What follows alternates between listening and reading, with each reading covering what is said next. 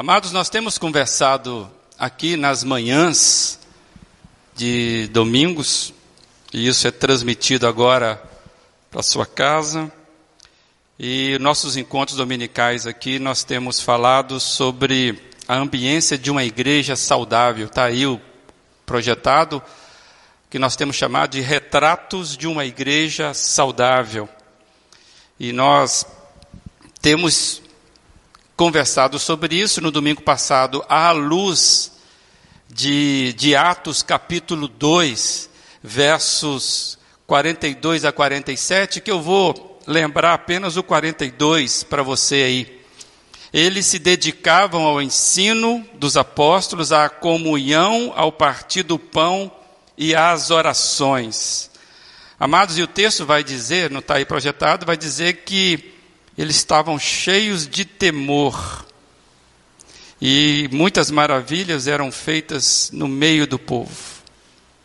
Mas o que nós estamos lembrando aqui, que falamos na semana passada à luz desse texto, nós destacamos dois aspectos do retrato dessa igreja que está nascendo em Jerusalém, essa igreja que está nascendo ali no primeiro século, já na, logo depois que Jesus é assunto ao céu, então ele é formado por seus discípulos diretos. E aí nós destacamos então dessa, desse retrato ensino e comunhão, né, onde eles se dedicavam ao ensino, se dedicavam à comunhão. E são duas características que nós vemos historicamente ocorrendo na igreja, como nós falamos na semana passada. Faz parte da igreja, né, esse retrato aí essa caminhada da igreja no ensino, a caminhada na igreja na comunhão, como diz é a igreja chamada comunhão dos santos. Amados, e a gente tem lembrado também aqui, lembramos na semana passada isso, a, a promessa de Jesus para a igreja, que nós lemos então em João capítulo 14, verso 16 e 17, que é a garantia da promessa dele. A igreja não segue o caminho por ela mesma. Ela segue em cima daquilo que Jesus prometeu de vida para ela. Por isso nós acabamos de cantar agora, é só por causa de Jesus. E lá em João, Jesus promete o seguinte: Olha, eu pedirei ao Pai, e Ele dará outro conselheiro para estar com vocês para sempre o Espírito da Verdade.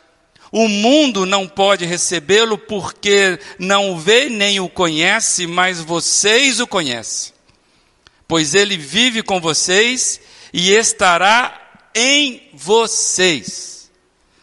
Amados, nós descobrimos então que o Espírito Santo, ele é o responsável duplamente pelo ensino e pela comunhão, porque ele é o Espírito da verdade e Ele estará conosco. Então, o fruto da atuação do Espírito Santo no seio da igreja precisa ser, entre outras coisas, ensino, ensino da verdade e a experiência da comunhão.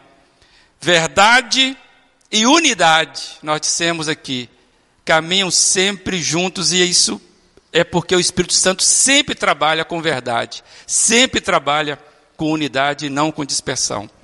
Então, a possibilidade de, de comunhão numa igreja, em meio à diversidade, porque coisa a, que tem muita diversidade é a igreja. Olha aqui, só olhar para vocês. Todo mundo diferente, todo mundo pensando muita coisa diferente. É o Espírito Santo que tem a capacidade de trazer unidade na diversidade. Isso é tarefa dele.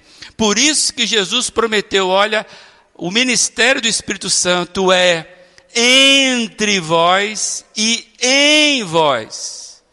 Ou seja, ele está nos ligando.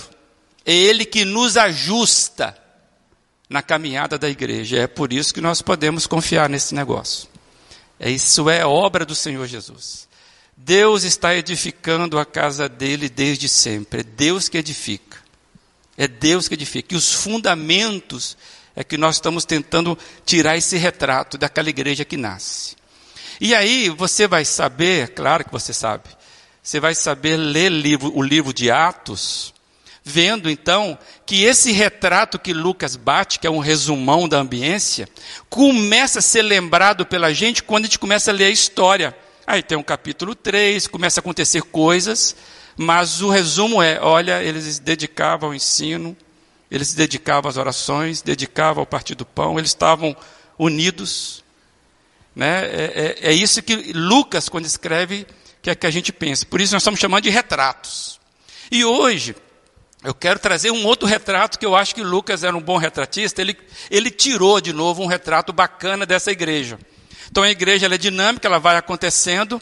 E aí, esse retrato ele está num compêndio aí do capítulo 4.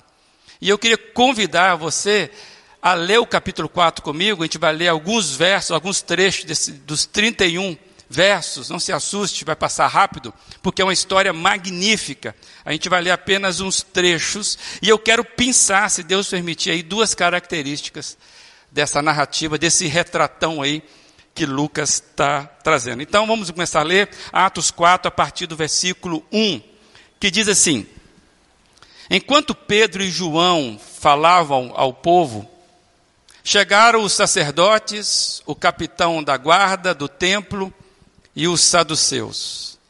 Eles estavam muito perturbados porque os apóstolos estavam ensinando o povo e proclamando em Jesus a ressurreição dos mortos. Então, chamando-o novamente, ordenaram-lhes que não falasse nem ensinasse em nome de Jesus. Mas Pedro e João responderam: Julguem os senhores, mesmo se é justo aos olhos de Deus obedecer aos senhores e não a Deus. Pois não podemos deixar de falar do que vimos e ouvimos. Depois de muitas ou de mais ameaças, eles os deixaram ir. E vai prosseguir no texto. Quando foram soltos, Pedro e João voltaram para os seus e contaram tudo o que os chefes dos sacerdotes e os líderes religiosos lhes tinham dito. Ouvindo isso, quem ouviu a igreja, ouvindo isso, levantaram juntos a voz a Deus, dizendo: Ó soberano, tu fizeste o céu, a terra, o mar e tudo que neles há. Agora, Senhor, considera as ameaças deles e capacita os teus servos para anunciarem a tua palavra corajosamente. Estende a tua mão para curar e realizar sinais e maravilhas por meio do nome do teu santo servo Jesus. Verso 31: Depois de orarem, tremeu o lugar que estavam reunidos. Todos ficaram cheios do Espírito Santo e anunciavam corajosamente a palavra de Deus. Amém. Só da leitura dessa palavra, esse negócio já começa a mexer com a gente. Você que está me acompanhando na Bíblia viu que eu saltei alguns versos, porque tem muita história aí dentro. Eu fui fazendo, tentando fazer um caminho mais é, é, que pudesse a gente extrair o retrato que fica evidente para mim desde o primeiro verso até o verso 31, quando nós paramos. Mas vale a pena você ler esse texto completamente, porque vai mostrar como que os inimigos trabalham nos bastidores, como que a ameaça é feita e como que de fato a igreja também trabalha, entre aspas, nos seus bastidores. E nós queremos apenas trazer algumas coisas. Amados, eu queria fazer uma pergunta para você, essa pergunta está aí para você. O que justifica a existência de uma igreja? O que justifica a existência de uma igreja? Nós somos uma igreja. Por que, que a igreja existe? Para que, que existe a igreja? Em resumo, o que deve mover uma igreja? Em tempos confusos como nós, onde parece que muitas coisas movem a igreja, e a própria história às vezes deixa a gente, ou deleta, de, é, como é que fala? faz uma delação da nossa situação quando nós nos movemos por várias coisas. Tem igreja que se move pelo poder, pela política, pela assistência social tão somente. se move simplesmente pelas regras, pela doutrina, pelos rituais. Tem igreja, se você tira o ritual, não sobra nada. Tem igreja hoje que está ancorada em cima de um poder de autoridade que, na verdade, nenhuma igreja deveria estar, porque nenhum homem é capaz de sustentar, porque nenhum homem é autoridade para sustentar a igreja. Por isso que é legal você lembrar que a igreja ela começa lá com o ensino, né? a comunhão da igreja. Alguém está sustentando isso. Quando Pedro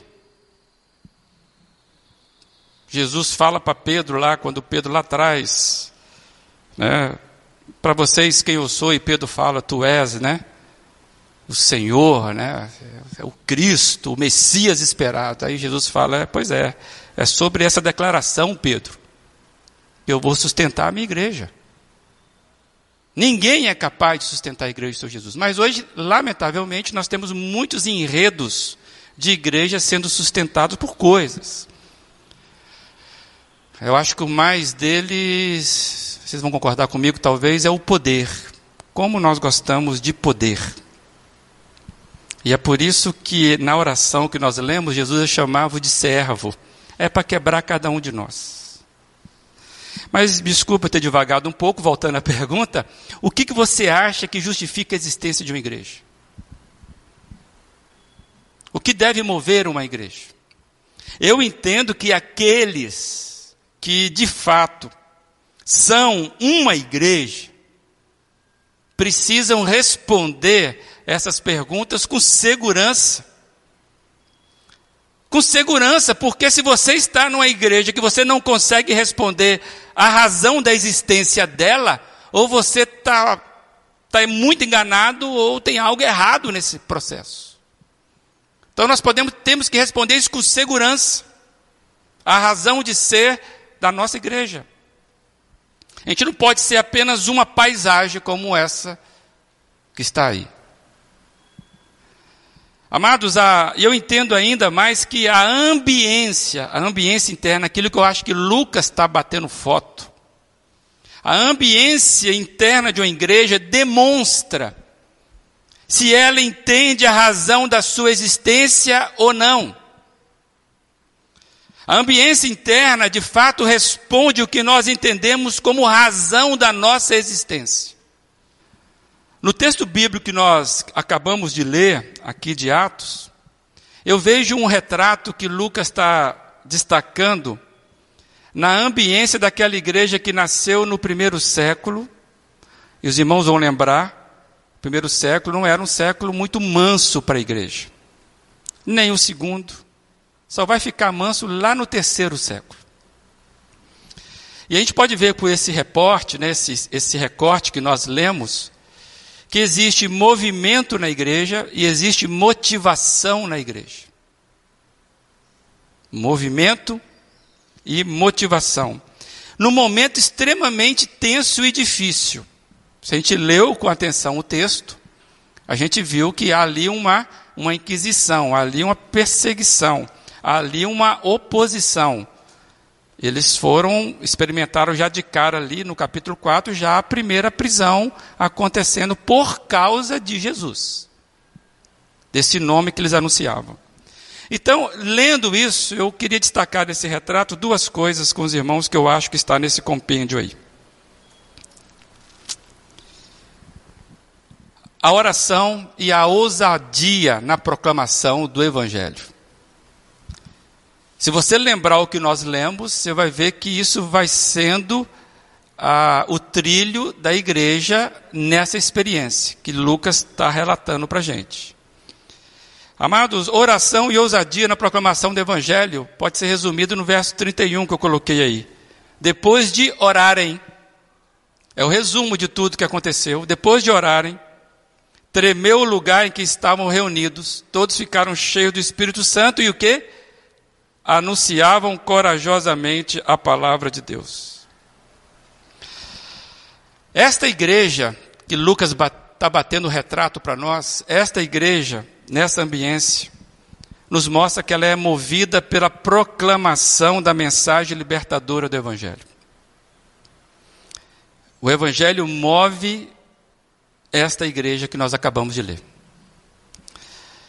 Mesmo sob forte perseguição, e é o que nós sabemos que está acontecendo, eles não deixam de proclamar a sua principal mensagem. Qual é a principal mensagem desta igreja? Jesus Cristo. O Evangelho de Jesus Cristo. Jesus Cristo é o Senhor da vida e o Salvador daqueles que nele creem. Basta você ler com calma o discurso de Pedro. Primeiro sermão de Pedro, lá no capítulo 2. Basta você ler o que ele vai fazer no capítulo 3. E você chega agora a ele diante do sinédrio, o que ele vai falar? Nós não podemos de, deixar de falar do que temos visto ouvido, crido, esse Jesus, este nome, isso que ofendia as pessoas. E aí, amados, interessante, nós estamos no capítulo 4 aqui. E nós vamos vendo que Lucas está registrando um período histórico da igreja. O que, que vai acontecer no capítulo 8? é quando há de fato uma grande perseguição à igreja. Isso está no ano 35 da nossa história. No ano 35 é declarada uma guerra, uma perseguição à igreja, ao ponto que a igreja de Jerusalém tem que sair. É chamada dispersão da igreja, não no sentido de dispersão da mentalidade da igreja, aquela dispersão que nós estamos combatendo nesses dias de hoje a igreja ficou dispersa na sua unidade. Esse, esses moços aqui, eles são obrigados a saírem de Jerusalém por causa da forte perseguição. Agora, olha como é que eles saíram: chutando lata, cuspindo marimbondo, destruindo jardins, falando mal do governo, fazendo bravatas. O que, que eles fizeram? Olha que interessante o retrato de quando aconteceu isso. Naquela ocasião desencadeou-se grande perseguição contra a igreja em Jerusalém. Os que haviam sido dispersos, o quê? Pregavam a palavra por onde quer que fossem. Essa igreja era movida pela mensagem que eles acreditavam. Não saíram falando mal daquele político, daquele governo, daquela situação. A característica que é a foto nos mostra é uma igreja que, mesmo sob forte perseguição, enquanto caminhavam, não deixavam de proclamar a mensagem do Evangelho. E aí eu queria destacar com você algumas frases aí. Que, que a gente aprende aqui? A gente aprende que a fala da igreja é o Evangelho. Nas suas mais variadas expressões e implicações. Porque o Evangelho, ele é a totalidade da abrangência da existência humana. Então a fala da igreja é o Evangelho nas suas expressões macros, né? nas suas expressões amplas é a proclamação da obra salvífica de Jesus, é denúncia da injustiça, sim, é atos de amor aos desamparados, aos semelhantes, acolhimento aos vulneráveis, sim, isso faz parte do Evangelho. Mas, sobretudo, o ensino dos valores do reino de Deus. E é isso que o povo vai fazendo. Por isso que o retrato primeiro é: eles se mantinham unidos, eles perseveravam em comunhão, no partir do pão, na proclamação, no ensino. E quando Lucas bate essa foto, eles estão sendo perseguidos, eles vão proclamando esse evangelho. Eu e você, quando somos acometidos por um algo ruim, seja uma doença, seja uma perseguição, seja uma crise, geralmente nós nos voltamos para os nossos problemas e não conseguimos ver mais nada ao nosso redor. Parece que o nosso problema é o centro do universo. E aí nós perdemos a visão. E aí o que acontece? Nós ficamos girando em torno da nossa dor, do nosso sofrimento, das nossas coisas, das nossas mazelas. e simplesmente abandonamos o restante da vida. Geralmente é assim. É o roncar do meu estômago vazio que fala mais alto quando eu estou com fome. E vem você falar de filosofia comigo, meu amigo, tchau e benção. Nós somos assim. Quando eu olho para essa igreja, eu começo a ter vergonha de mim. Porque nós precisamos entender que esse retrato precisa, a gente precisa ser parecido com esse retrato. Você geralmente vai curtir pôster de time de futebol que te agrada. Você localizar alguma coisa que faz sentido com a sua identidade de torcedor. Torcedor vê, vê, vê jogo passado. Imagina, é, é isso. A gente quer isso. Eu preciso olhar para esse retrato como igreja e falar: poxa, está parecido comigo ou não? É meu irmão, é da família.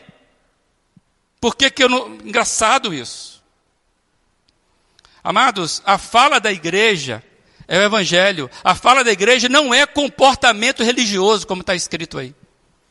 Não é regras éticas que melhoram esse comportamento religioso, comportamento das pessoas. A fala da igreja, a voz da igreja, é a voz de Jesus no seu contexto. E é comum muitas vezes, num contexto de confronto, de adversidade, de oposição, é muito comum a gente ver que a igreja, nesses momentos históricos, foi quando a igreja precisou ter voz, precisou fazer-se presente. Porque a história de dois mil anos da igreja, nós temos história de perseguição à igreja. Por isso que a frase ela começa: a fala da igreja é o evangelho. Se nós perdermos isso, amados, nós perdemos o bonde da história. E é anunciar Jesus no seu contexto. É comum, então, que a gente olhe para as nossas realidades atuais e que a gente olhe para a nossa cultura e saiba que essa cultura, muitas das vezes, vai nos posicionar contra ela porque é comum na caminhada do Evangelho, comum na caminhada da igreja, que nós sejamos um contraponto. Nós caminhamos numa contracultura. É por isso eu coloquei esse negócio aí. Quando a igreja se amolda confortavelmente aos padrões culturais do seu tempo, o que acontece com ela? Ela perde a sua voz. E aí, quando eu olho o testemunho de Pedro, não podemos deixar de falar o que temos visto e ouvido. Quando Lucas fala, olha, em 35 no ano, 35, quando há uma grande perseguição, aqueles que saíam proclamavam o Evangelho, a pessoa do Senhor Jesus, para onde, por onde iam. Amados, aí eu fiquei lembrando, por que, que eu e você precisamos nesse tempo atual, termos uma visão de igreja que nos faça lembrar da nossa identidade. Eu e você, unidos, precisamos ter uma visão de igreja.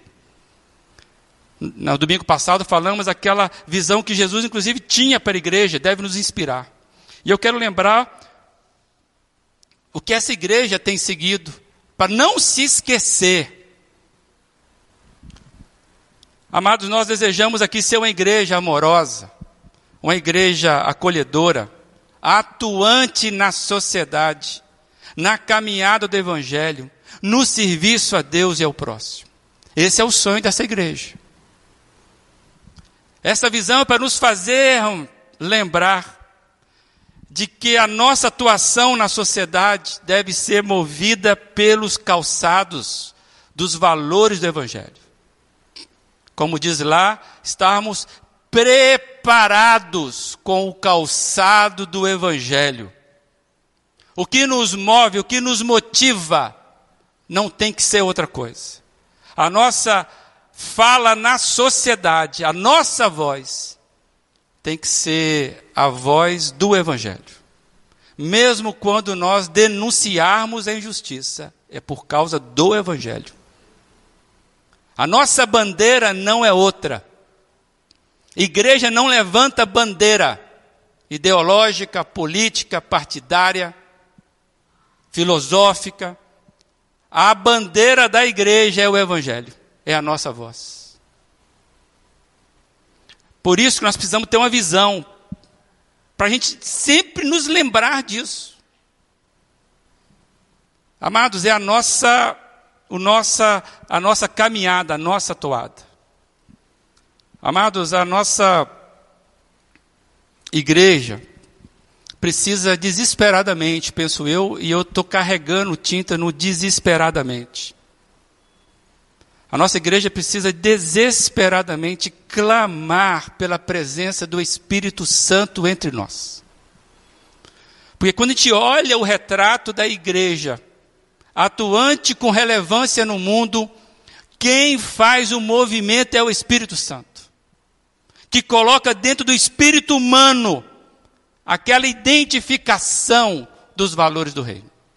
Então nós precisamos clamar pela presença para nós sermos a agência do reino de Deus neste tempo que nós vivemos. E aí que a nossa visão, essa que está aí, seja perceptível para você, perceptível para as pessoas, como testemunho. Quando nós olhamos para uma visão como essa, a gente sabe que nós não somos isso que está aí. Mas nós estamos perseguindo isso aí. Amém? É isso aí. Você pode olhar e falar assim: não, peraí, é isso mesmo. Visão é aquilo que nos empurra, aquilo que a gente está buscando. E nós desejamos ser isso aí. No mínimo, isso aí. Amados, mas eu queria fazer uma pergunta antes de nós já caminharmos um pouquinho para o final. Qual é a dose de ousadia que nós precisamos para avançar no nosso chamado. Nós estamos destacando que aquela igreja ela teve ousadia na sua missão de proclamar o evangelho. A minha pergunta para mim e para você, tudo bem?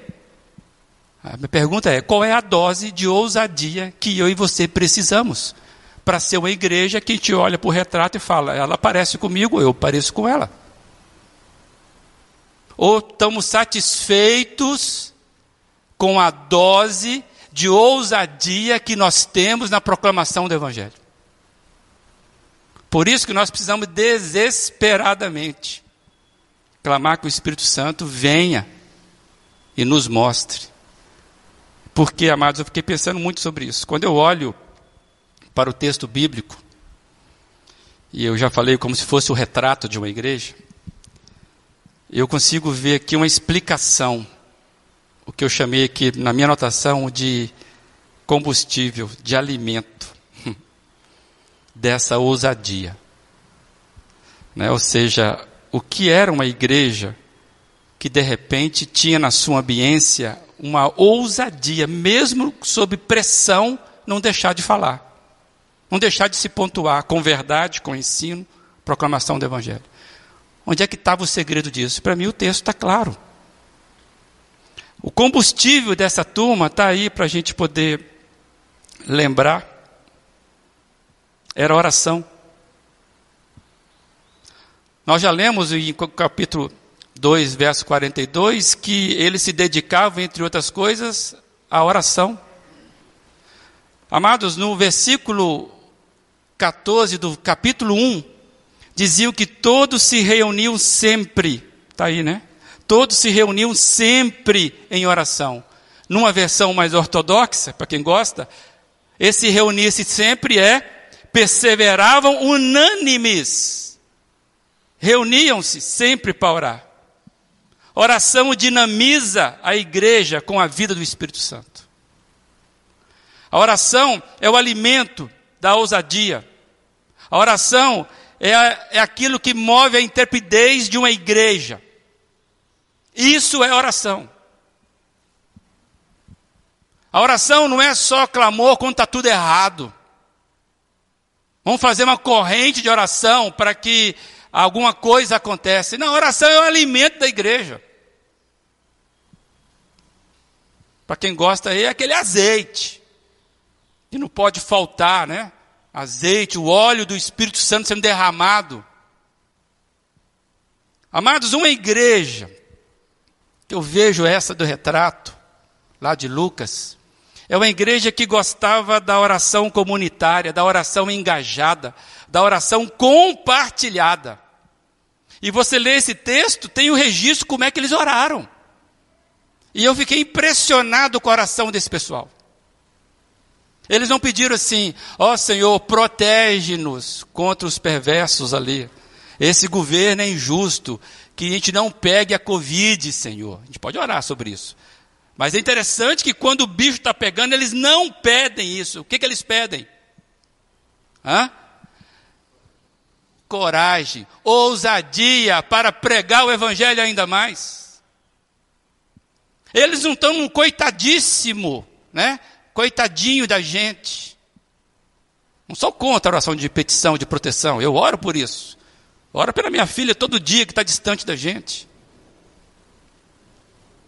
Acredito que o Senhor nos ampara, mas a oração que é registrada num momento como esse não é uma oração exclusiva para o seu umbigo. É Senhor, nos torna mais audazes.